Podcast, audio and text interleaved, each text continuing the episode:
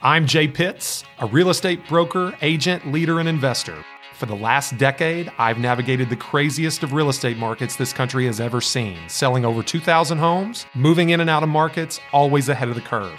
And now I'm bringing that perspective to you. This is your resource, and Real Talk About Real Estate starts right now.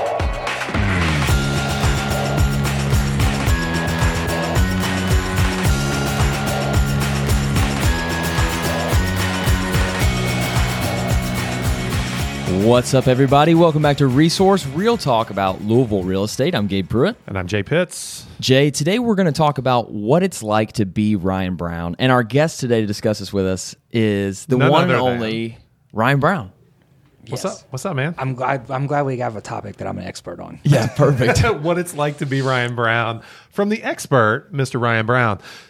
You know, I kind of like am at a loss a little bit as to what to talk to Ryan Brown about. This is interesting because most times I know what we're going to talk about, and then it takes a long time to come up with the title of the episode. And today is the opposite. The, t- today's title is going to be the hashtag Rich Life for sure. Rich life with Okay. Ryan Brown, but I don't know what we're going to really discuss. So There's several there's several key words or phrases that Ryan tends to make the rounds with.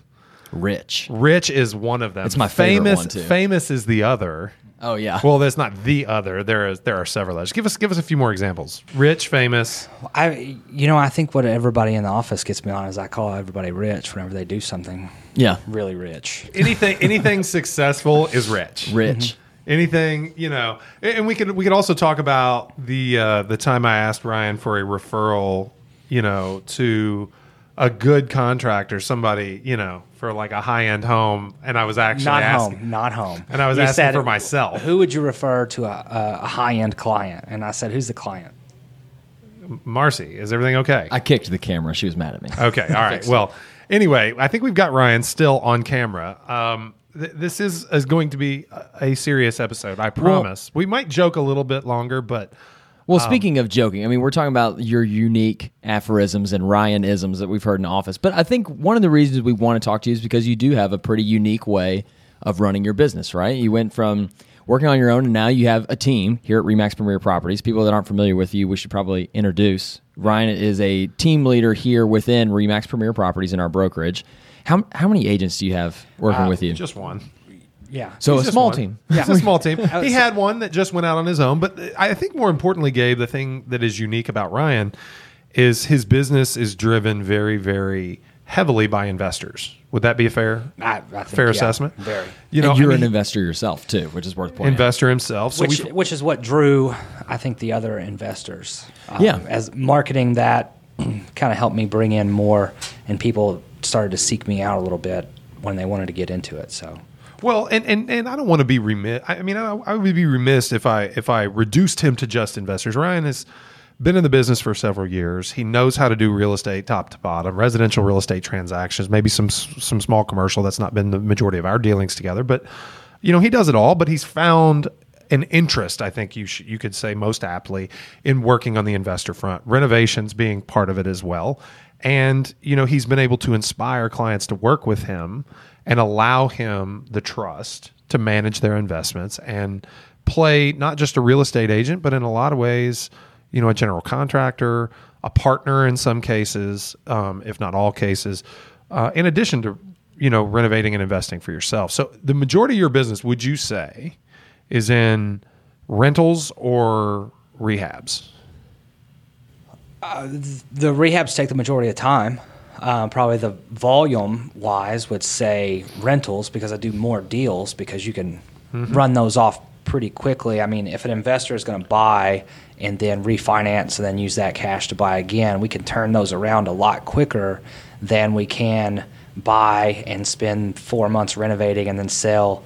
You know, that might be a six month process before they have their cash back ready to do it again but the ones that are looking for rentals we can buy and you know if you buy something that's pretty much rent ready even if you have to do a couple things um, you know usually those minor renovations that need to be done to get something rent ready can be done before the refinance is even ready um, and so those turn quickly Gotcha. So he's getting into the BRRRR method, which we'll get into, I'm sure, a little bit. A little bit. Uh, I I think it was coined by Bigger Pockets, right?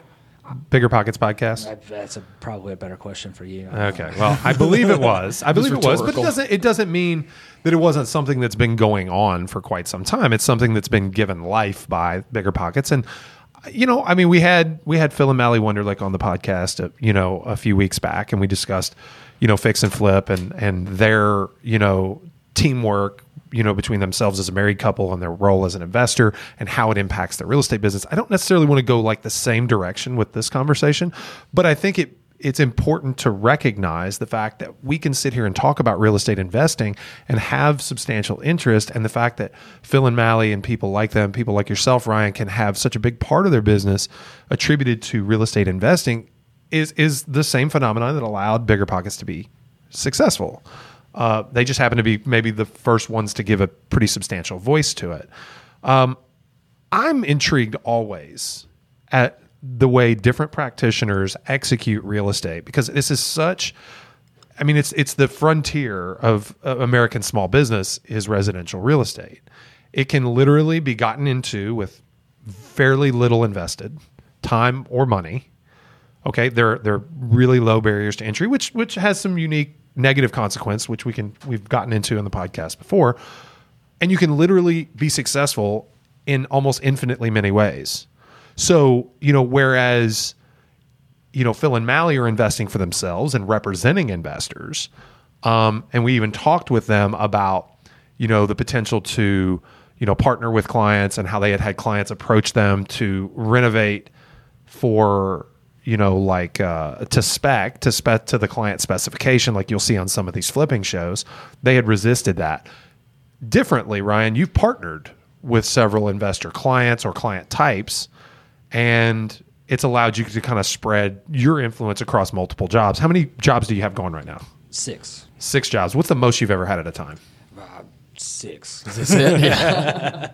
Are you resistant to go beyond that? Oh, I tell you, I, I'm in a situation right now where uh, it's just hard. I try, I'm trying my best to keep everything pretty close together for a couple of reasons. I think it helps me be an expert in an area of, and what I can do with you know a 120 year old house and how to get a layout and what finishes people expect because but it also logistically when everything is within a couple miles of each other makes it easier That's a good point. one of the one of the big questions that people always ask is how much time does it take, and it isn't necessarily that any given day I'm there for four hours, but you need to go every day because if you don't, you know, a closet's framed in the wrong spot, and you know, things go wrong if you aren't there, and so.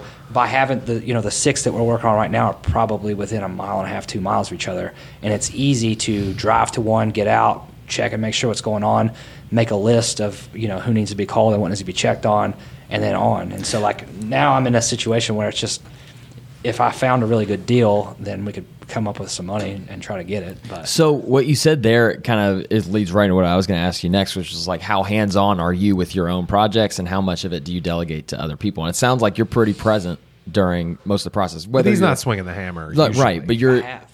Well, I know you have. I, you you you put tile down. I've seen you. I mean, I've seen the pictures. He shares. He does a really good job of documenting on social media, which I think we're probably going to get into social media presence here uh, because I think it's a big part of what you do. But yeah, are you swinging the hammers?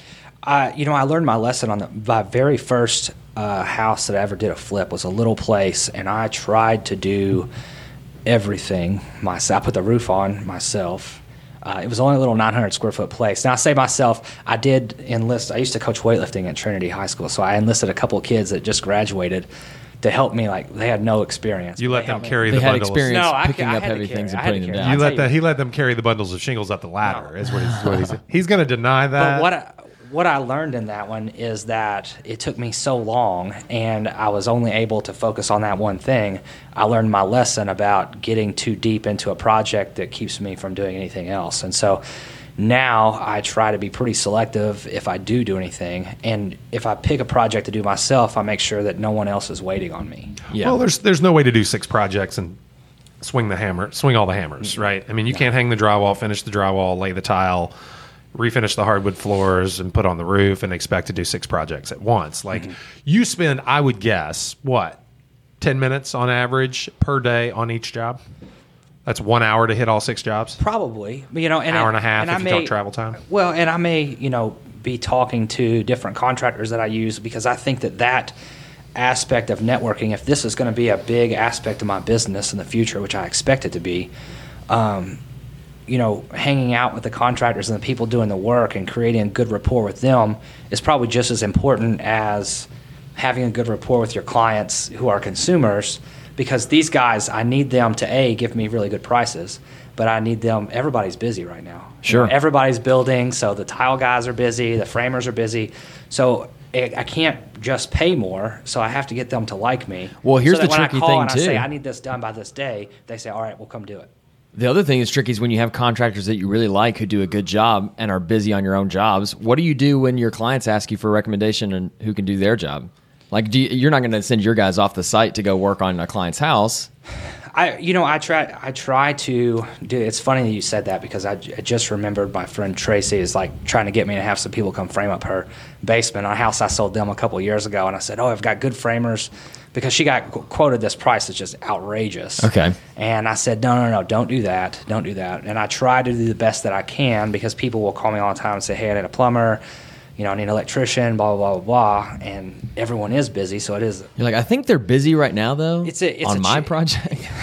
It's Probably it's a three challenge. weeks out. Yeah, it's it's, it's a challenge. Um, But that's a value add that you can choose. and that and that leads more back to the importance of networking all the time, right? It's important to have multiple contractors that you like, so you're not like stuck with. Because like, what if you have a job and you're and your one guy who does it isn't able to do it? You know, it's important to know multiple people. So It absolutely is, but you know that goes back even to Ryan's point about being on the job every single day, because even good contractors, even good subcontractors left to their own devices, will act up, right? So if Ryan creates the impression that he's going to be there every day scrutinizing every single job, then they're more apt to get the job done faster, get it done with better quality. I mean, I don't need to make these points for you. I mean, you can be you can be honest. you can. Well, the other big thing is you have to really fight the uh, the "it's not my job" attitude. If you've seen any of those memes where someone, you know, I, I saw one where someone left a ladder on the roof and then the roofers just roofed around the ladder. you know, and it was a joke, but it's you know that type of stuff to a lesser degree happens all the time. Yeah. Because if you tell a tile guy, you know, I want tile all through here, well, he's just going to do what he's been paid to do or, or going to be paid to do and nothing extra. Sure. Um, but if you're, and, it, and it's perfectly reasonable for if the job changes, the contractor maybe wants more money or something. But Yeah. if you aren't there, you know, they're not just going to do it and then tell you it costs more because you're going to say, oh, well, we didn't agree on that price. And so that's, you just have to be present and, and watching what's going on, which that's exciting. And that's the fun, to me, that's the fun aspect of it. Sure. Um, you know, I, some people are successful with a different model of flipping in which they will just have a general contractor and they say, this is the budget, go do this house, and then they sell it. Uh, to me, the fun part is designing the layout and, you know, going there and, and taking something old that isn't cool and making it really cool. yeah, And so, So that and solving the problems that come along with that, because Absolutely. every day is different. absolutely. Every challenge is unique. Mm-hmm. So I, I you, you're, I got a good laugh out of your experience. Your your comment about the roof. The it's not my job. I had a I had literally had an electrician tell me one time, the the the vanity was installed, the granite top was on it, the undermount sink was was installed, the plumbing fixtures were in. He's installing a van, an over vanity light and it was a very small powder room that he couldn't fit a ladder in because of the vanity. So he literally stood on top of the vanity to install the light, had a misstep, stepped in the undermount sink and cracked it in half, and told me it was my fault because the vanity was in the way. it was in the way of my foot. I mean, I, it was in the way of my foot. Like, so, so let me get this straight. You needed to be able to install your light before the vanity was there, but the light has to be centered on the vanity. Gotcha. You'll never be getting another phone call from me. But it, no, this is this is indicative of the the investor or general contractor subcontractor dynamic. It's mm-hmm. absolutely true. All right, let's pivot. Let's pivot real quick because I think just as important as how you do it is how the market sets up for you to do it. So you're in Germantown. A lot of people would have said around the time you started flipping in Germantown that Germantown was over. I had a lot of investors that I used to sell property for in Germantown that have moved out of Germantown. They don't believe that money can be made in the way that they used to make it or that money can be made at all flipping houses in in, in Germantown. And I think that you've probably proven them wrong. And there's there's there's a, a special point that I think is very relevant to this. They're just not willing to do what you're willing to do in order to earn that profit. So talk to me about how you go above and beyond. I, well, I have started to just favor bigger projects. Um, and so on Caldwell right now, we are, and actually we'll close Ash tomorrow, and that will be another one that is the same type of deal. Uh, and we're just tearing the entire roof off the place and and build a second level on it, so double the square footage of the house because they are definitely right in the standpoint of like a dump down there right now. If you want to call someone's house a dump, but I mean a dump right now down there.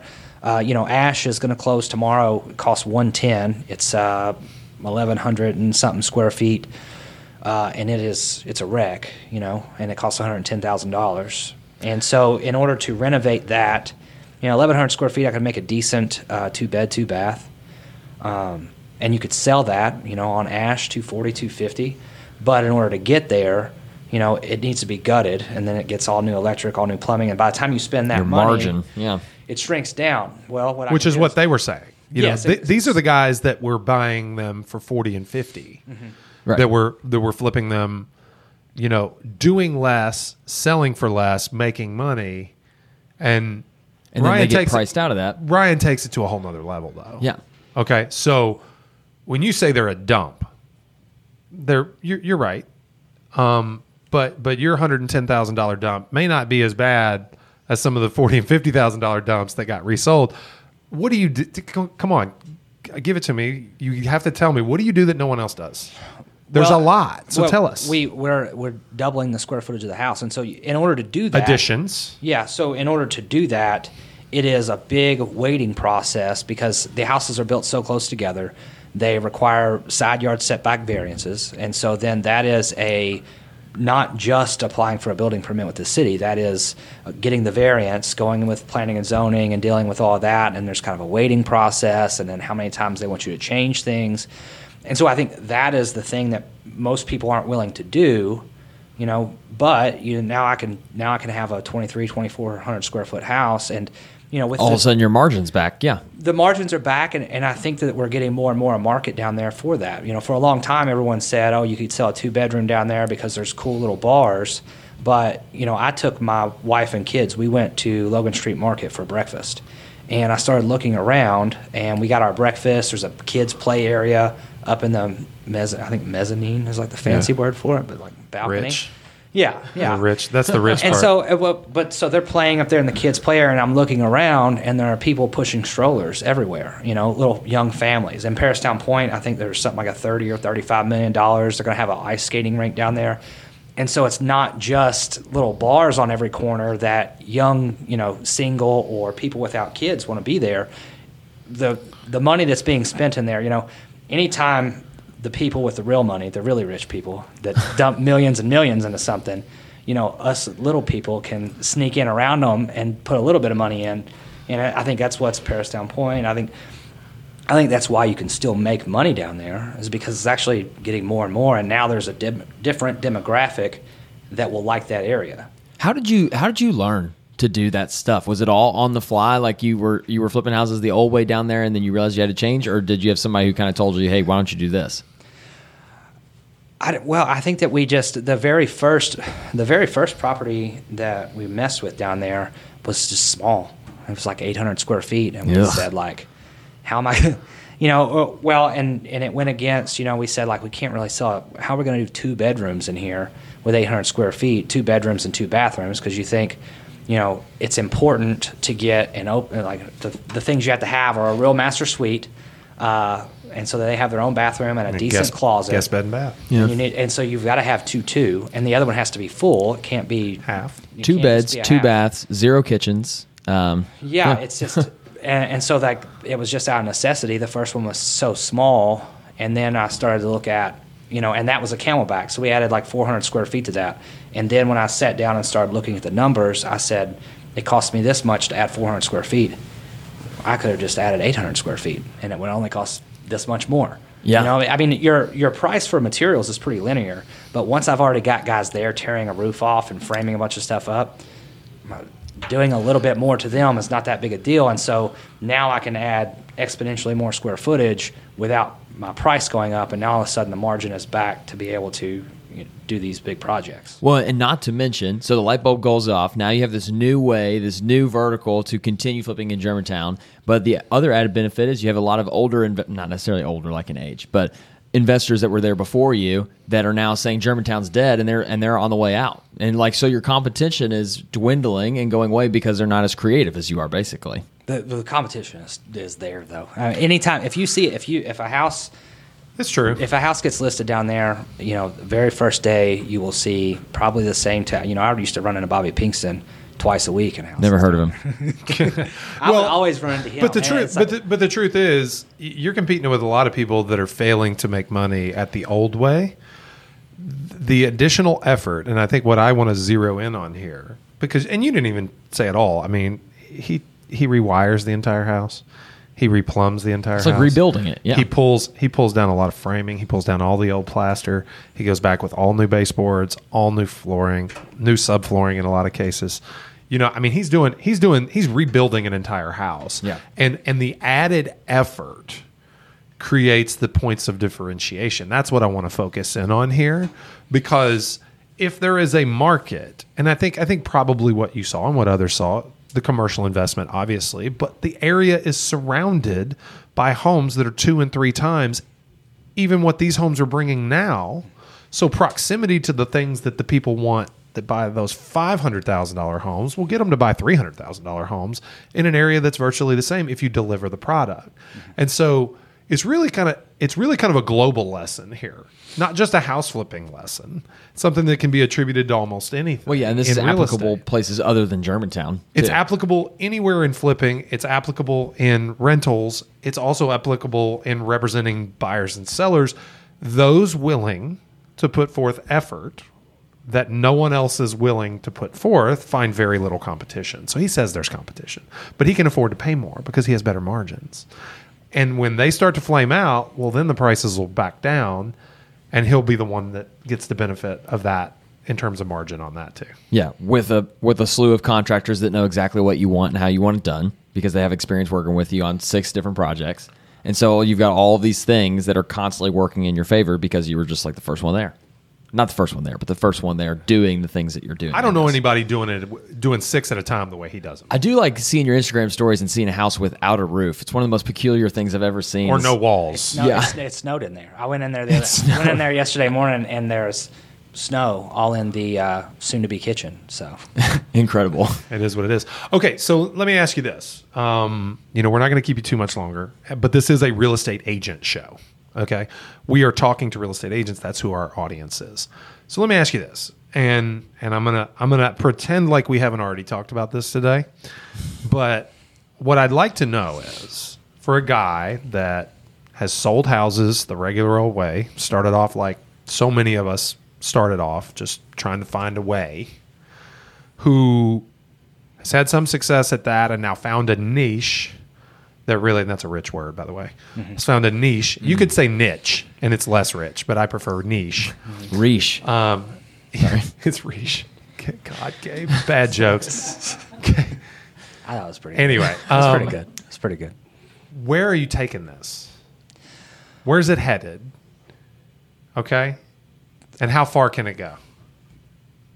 Well, I tell you, it started off with me investing because that was what I enjoyed doing, and I, I first got a real estate license because my wife and I bought one rental property, and I said, "Oh, I could have just you know kept a couple thousand dollars there," uh, and then it kind of snowballed, and so now I have marketed all of this to where now I guess this is how it ties into for agents is that I enjoy this aspect of the business and so I do a lot of videos I market this stuff every day that I'm doing and now investors people who want to invest have started to reach out to me uh, and they're my favorite type of clients um, because it's more about if the numbers work than you know finding the perfect home and Less the emotional. emotion. Yes, much less emotional, and it is Transactional. Are you saying you're not a sensitive guy? You can't handle the emotions? super. I'm super sensitive, but I do. I I like this. I, I like it. It's a very, it's a business, and I think that Jay Pitts once said that working with investors is like is like printing your own checks up because all Yeah, you got to do I did say that. when it's time to sell a house, you just go find one. Find Go one find a deal. Find find something where the numbers work. Yep. and then call someone, and tell them to buy it. Um, and it and it. I mean, it's very That's how it simplified, but Or buy it yourself. And so and so Yeah. what I what I did is just you know, you know, or buy it yourself, which is the end game, is to have enough that you just buy them all. But Okay, so what is the end game? Where are we going?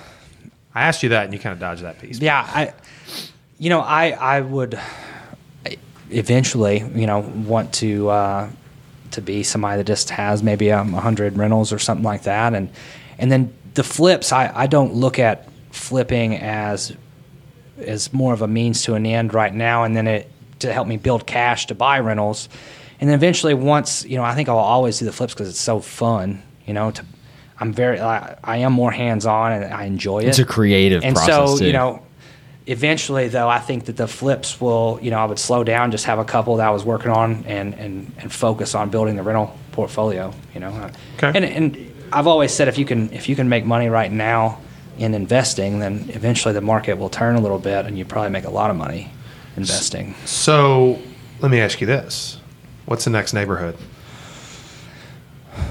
Well, I don't know if it counts, uh, but it's really spreading into Shelby Park and you know that area. It's this- kind of the same area. You know, I, we've got one right now on Clay, which is directly apart, across from Shelby Park, and so I've been paying attention to what happens. You've got you know. Ormsby, uh, right down there, and it's just kind of watching what happens Camp with those streets. Street. Camp at Ormsby, you know, south of the park, and then, so I think that before I even start really what's the next neighborhood, it's kind of the same neighborhood. It just moves a little bit. Yeah, Growing. Um, which yeah, and it's kind of hard to it's it's hard for me to do the flips that I want to do there because I do like to do all new plumbing. I like to do all rewire it, and that type of stuff uh, is that type of stuff is expensive. Yeah. And so since they don't have the The margin. the resale can't get as high, no matter how nice you might make it. Um, you, it's the same house. up. It's just three blocks away, and it's not quite as gentrified. it's not getting I- the getting the numbers yet. And Yeah. so, and you know, I do like the fact that, you know, rather than going in and, and fixing what I have to fix, um, you know, we go in and plaster that didn't look that bad. We just went ahead and tore it all down. Yeah. You know, and, and then because I haven't went into any of these houses and not found a bunch of rotted wood somewhere. sure. You know, and, and, and houses that you wouldn't have known it because it was actually, you know, the one on Caldwell, people were living in it and it actually looked pretty nice inside um, somebody could have bought it and just lived in it. And we, you know, once we start tearing it all out, now I found I had floor joists in the back that had completely rotted through. Yeah. But they had so many layers of flooring you couldn't even feel it. Yeah, and so once we started tearing all that out, well then, and then you and then it. you have the confidence that when you do sell to somebody, you're you're putting a good product out there. yeah, absolutely. Well, so not that- just that. The people that are coming to look at your flip house are probably looking at a bunch of flipped houses in the area, and they're comparing them all apples to apples, right? So when they see a house where there's like nice fixtures and it's that cool gray that every flip house is, but they can tell this didn't get replaced, this got left. The, in their head, they're like, this was a cost thing. You know, like they just didn't want to pay to fix this. And then they walk in a house where even though the floors might have been okay, they were still fixed or, you know, like different joists, different walls, like the plaster walls you're talking about. When they see everything was done, they're like, this person really paid attention and did all of it. And that might be the tiny little, you know, determining factor. Because a lot of those houses, I mean, even no matter how creative you are, they're going to be pretty similar to someone looking out there Yeah. if they're all the same style, too. Well, I'd, I'd probably take it a step further, and maybe Ryan's not really ready to convey this amount of confidence, but I think he could. I think you probably will end up, if you're not already, and maybe you kind of are with, you know, stepping out of your comfort zone a little bit on where was the what was the one you said a minute ago? Caldwell, not Caldwell. Um, Camp? Not a camp. We've got one on camp. What do you? Caldwell- Caldwell's Clay. like the- Clay. All these So you're step. So you're stepping outside your comfort zone a little bit on Clay, right? I mean, it's just a little bit. about area wise, Yeah, location wise, like in terms of like resale potential and all that. But uh, here's here's where I'm going with this. Um, there's a model here. Okay, there's a model. So you weren't the first one to flip houses in Germantown. Prices doubled, and I mean, like the houses you're buying now are double what I used to sell them for. Okay, double from 50 to 110 or more. Mm-hmm. Okay. So you didn't prove the model, right, of flipping in Germantown. What he proved was large scale additions and complete renos at a higher price point per square foot was a thing. Okay. And maybe, you know, maybe your Shelby Park, you know, doesn't your Smoketown and Shelby Park doesn't doesn't draw what Germantown does on the other side of the tracks. Not this year. Not now, not this second, but I bet it draws more than you think. And I bet the buyers will see the value. And I think slowly but surely it becomes more and more viable. So I don't know that I would wait on starting that trend. Like you could set the trend here. And there's been people flipping houses. Phil Phil flipped one, you know, in Smoketown three years ago. Okay. It didn't go as well as he would have liked. I bet he wished at this moment he's watching and he said it was time to mute Gabe Pruitt. I wish he had that house right now. I think that was in response to the Reach. He, he just commented again too. Shelby Park, not the same as Germantown. I know that, Phil. But here's my point. My point is, is they're similar. Okay. And that house today would bring a lot more money than it did three years ago. He was a little bit ahead of the game. You know, he heard me saying the same thing at that point, and it was more his idea. And he, I mean, he, he bought a house for six thousand bucks. He bought that house for six. I don't know. He's going to correct me probably in the comments here, but um, the buyers weren't quite ready for it, and maybe they're not quite ready for what you are, but it won't be long, and you're on to something. I, I, I mean, I, I see just being down in the area all the time. I think Shelby Park is happening pretty quickly, and and there would be a great spot right now to you could go buy something and just hang on to it for a couple years, rent it out. Yeah. you know, let it pay its own bills, and then in a couple years, whenever it is See what happens. worth a couple hundred a square foot, then you could, you know, There are still it up there are still parts, and and I, I went here and you I, I asked and you wouldn't give it to me. Like you don't know the next neighborhood other than right next to Germantown. Like you can't Germantown you, Plus. You can't you can't. I mean, other than just expanding the boundaries, you're not going to give me you're not going to give me a prognosis. You're not going to give me like a hypothesis. I, I, don't, I, I don't know. It's hard to Just say. tell- I, I, I mean, You're not in So on it? I have I have investors that like to buy over in Churchill Downs neighborhood, Of course. and I and it has obviously, you know, traditionally been a really great spot to rent.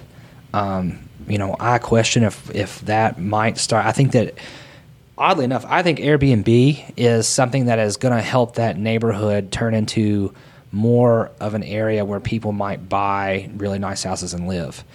And I think that because in order to make money on Airbnb, your house has to be really, really nice. well, that would be nice because I own a lot of real estate. Uh, yeah, well, I'm saying this for you. No, I, I mean, I, I think that it could. Uh, you know, I don't know that it will. I think that it could because, you know, if I've got a street where, you know, there's two or three Airbnbs over there, well, those houses have to be really, really nice, interior and exterior. Yeah. And so then now, and that also increases the property value based off of what kind of Forces income. that forces the neighbors to do the same thing. yeah, forces or the sell. neighbors to do the same thing or, or sell to somebody who will do it. Yeah, and then you know, and then next thing you know, you've got four houses, five houses on a street that are completely renovated and really nice. Well, now maybe this person says, you know, I'll buy this one and I'm going to sell it for, you know, and you know how the prices step up and up and up, and so I think that that could be an area. Obviously, you know, there's only going to be more demand for the short-term rentals and really nice houses over there. If uh, gambling starts to happen over there, where they're building that big hotel and stuff, I noticed- and I don't think that the hotel will slow down Airbnb either because there are just some people that would rather have a house than a hotel. Prove the So, con- prove the concept. Absolutely. I mean, I couldn't tell you how privatized campus housing has impacted rents in that area. So when students became, you know, willing, or students' parents became willing to pay more for on-campus housing, it bolstered the price of rental property in the vicinity, in the immediate vicinity. It's part of the reason why places like you know Wilder Park and Wyandotte and neighborhoods like that were made possible. Like you know, east of Crittenden. I mean, I own a house on Wainwright Avenue. Okay, I paid twenty nine thousand for this house. Okay, it's not in fantastic shape, and it rents for eight fifty a month. We pulled up the comps on it. I could probably get one hundred and fifty for it, and it's not in fantastic shape. But it's half a block from a fifty million dollar privatized campus housing project. You know, not project, but you know what I mean. Like so, all this stuff has has an impact. I get it. You don't want to go on record. Before we You just go- need a decoy answer when people like Jay ask you for your secret neighborhoods. before like, I before Okolona's we, hey, right before now. we go, Oklahoma is happening actually. before we go, okay, I know you got a lot of experience in Portland. flipping in Germantown has been likened early on. You know, has been likened to where Portland is today. I know a lot of people are, have put a lot of money in Portland. Do you ever see that happening in Portland? Uh, I mean, I, the proximity to downtown. Uh, I think that it, it, a lot of it is spurred by your your downtown. Um, your Brian- downtown. Brian the, Holder the likes more. The more and more downtown comes up, I think that uh, all of these neighborhoods. You know, the biggest thing that I hear from people that are looking in the Germantown, Shelby Park area is they want to be close to downtown because we have so much. Just and since I've been back here, the downtown area has changed so much. Lots, yeah. Um, and so the more it does, you, well, you eventually you're going to run. Even if we keep spreading from Germantown to Shelby Park to Smoketown, well, now we've run out of houses over there, and so it makes sense that it has to go somewhere else. Um, and I think that the houses are are very similar. You know, I have a, a friend, and he is uh, an an older guy, probably sixty. And he has been buying and selling and renting out old Germantown houses since the mid 70s or 80s. He bought. He's he talked about buying those houses in the single digits. You know, Wait, just he's in Germantown or Portland? Germantown. Okay. Yeah, It's a good so, person to know. Well, well, I mean, so uh, this guy's. I really. So he's he's been buying and selling. He said I bought a lot of these houses in single digits, and he just can't believe what we're doing. And this guy owns maybe 50 houses down there, and uh, mostly in the same area. He owns about 50 houses, and he just he drives like a 1990 Toyota, and he go, he goes down there to work on houses every day in his overalls, and like he just does just does his thing. But What's his name? I'm joking.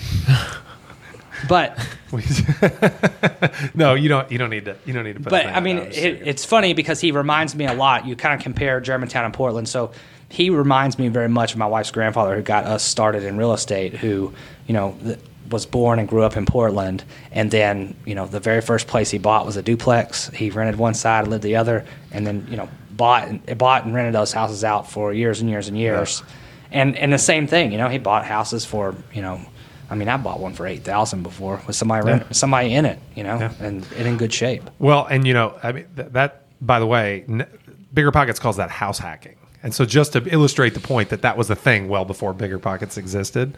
You know, that, that's these are real estate fundamentals that you've learned clearly from people that have had an impact on your career, right? But like you know, fundamentals, right? Buying, buy cheap, fix up, sell for market value. You know, buy property that yields positive cash flow, retire debt quick. You know, those kind of concepts never go out of style, right? So, you know, spotting it's a luxury to be able to spot a good area or spot a market dynamic like you clearly have, and I don't know if you intended to do it or not, but um, I think everyone recognizes what you're doing is pretty is pretty cool. Um, some would say it's rich, The, but the, the flipping, yeah. The, I mean, the flipping is is cool, you know. But the it's it's funny. That's what everyone talks about. But then whenever I try to talk, I try to encourage them to get rental properties because Flipping's just they don't make- sexier. That's it- the- it- yeah. And it's funny is that I do so much marketing about that. I've had people ask me like, "Oh, do you also do you work with buyers and sellers? Do you do you do any other real estate?" Because you just I, sell you know, I houses? focus on Yes. Yes, yeah. I do. Well, I had somebody this morning at Heine Brothers say, "Are you just doing your flips now? Or are you are you uh, you know selling real estate?" And I was like, "Yeah." At least But you get that's people a- asking. That's Yeah, the that's the best problem to have. But I, I mean, uh, to me, uh, I, I think, like I said, the end game is to you know use the flips as a means to an end to raise the cash to be able to to buy the rentals and the very much less sexy but long term play. When you talk to all these old rich life. guys, well, the rich life. when There you it talk is, that when you talk to these old title. guys that have been doing it for years and years, not a one of them talks about the fifteen or twenty or thirty they made off selling a house. It's you know how many houses do they have right now, Yeah. and Mm-hmm. and how many tell you. vacations are they taking this year? It is pretty sexy to think back eight or ten years later what you paid for something and think about what you could sell it for now. Because, you know, I've got houses I bought in 2010, 2011, 2012, and I look back now and I think pretty excited about the fact that I made that decision. And so it's not sexy now, but it gets sexy. Just give it some time. That's the moral of the story. Well, that's about all the time we've got for. To, I could let you guys go. I know for for the rest of the day talking about this type of stuff. But are there any parting thoughts that you want to give to listeners, other agents, maybe that want to follow in your footsteps? What's the one thing you would part with? Um, other agents, uh, I mean, if you're out there, first, I think you should invest on your own. I think that gives you some skin in the game, uh, and that I think it gives you more credibility for regular consumers. But uh, it's great to work with investors, um, and I think that as a market turns, maybe slower eventually at some point. I don't know when, but uh, if you have yourself. a good crew of investors, then you're going to have kind of a steady business there. And so, uh, educate yourself on investing, and then and then market the fact that you are educated on it, uh, and and try to draw some people in. Yep. I absolutely agree. Yep. I, I'm, I'm at a loss. That's he said it. He said. something said that's it been perfect. said here a lot, and that might be what the show is really about. That's at its core is start investing if you're an agent. So that's what that's Go what most of figure. these episodes Go are about. figure. Like, you know, I can't make the point any better. I have to bring on somebody like Ryan to do it for me. Yeah. Well, if you're listening to this and you're watching live right now in our, you know, resource Real Talk About Louisville Real Estate Facebook group, you can always ask Ryan a question. He's a member of the group, uh, and he'll probably get back to you if he's not too busy. If you're just listening to this the next week, though, and you want to be in the group, make sure to check us out on Facebook. It's a private group, so reach out to us if you want to be invited to watch live episodes. We'll make sure that you get invited. Other than that, I think that's all we got for today. Real, real talk about Louisville real estate here on Resource. I'm Gabe Pruitt for Jay Pitts. We'll see you guys next time. folks.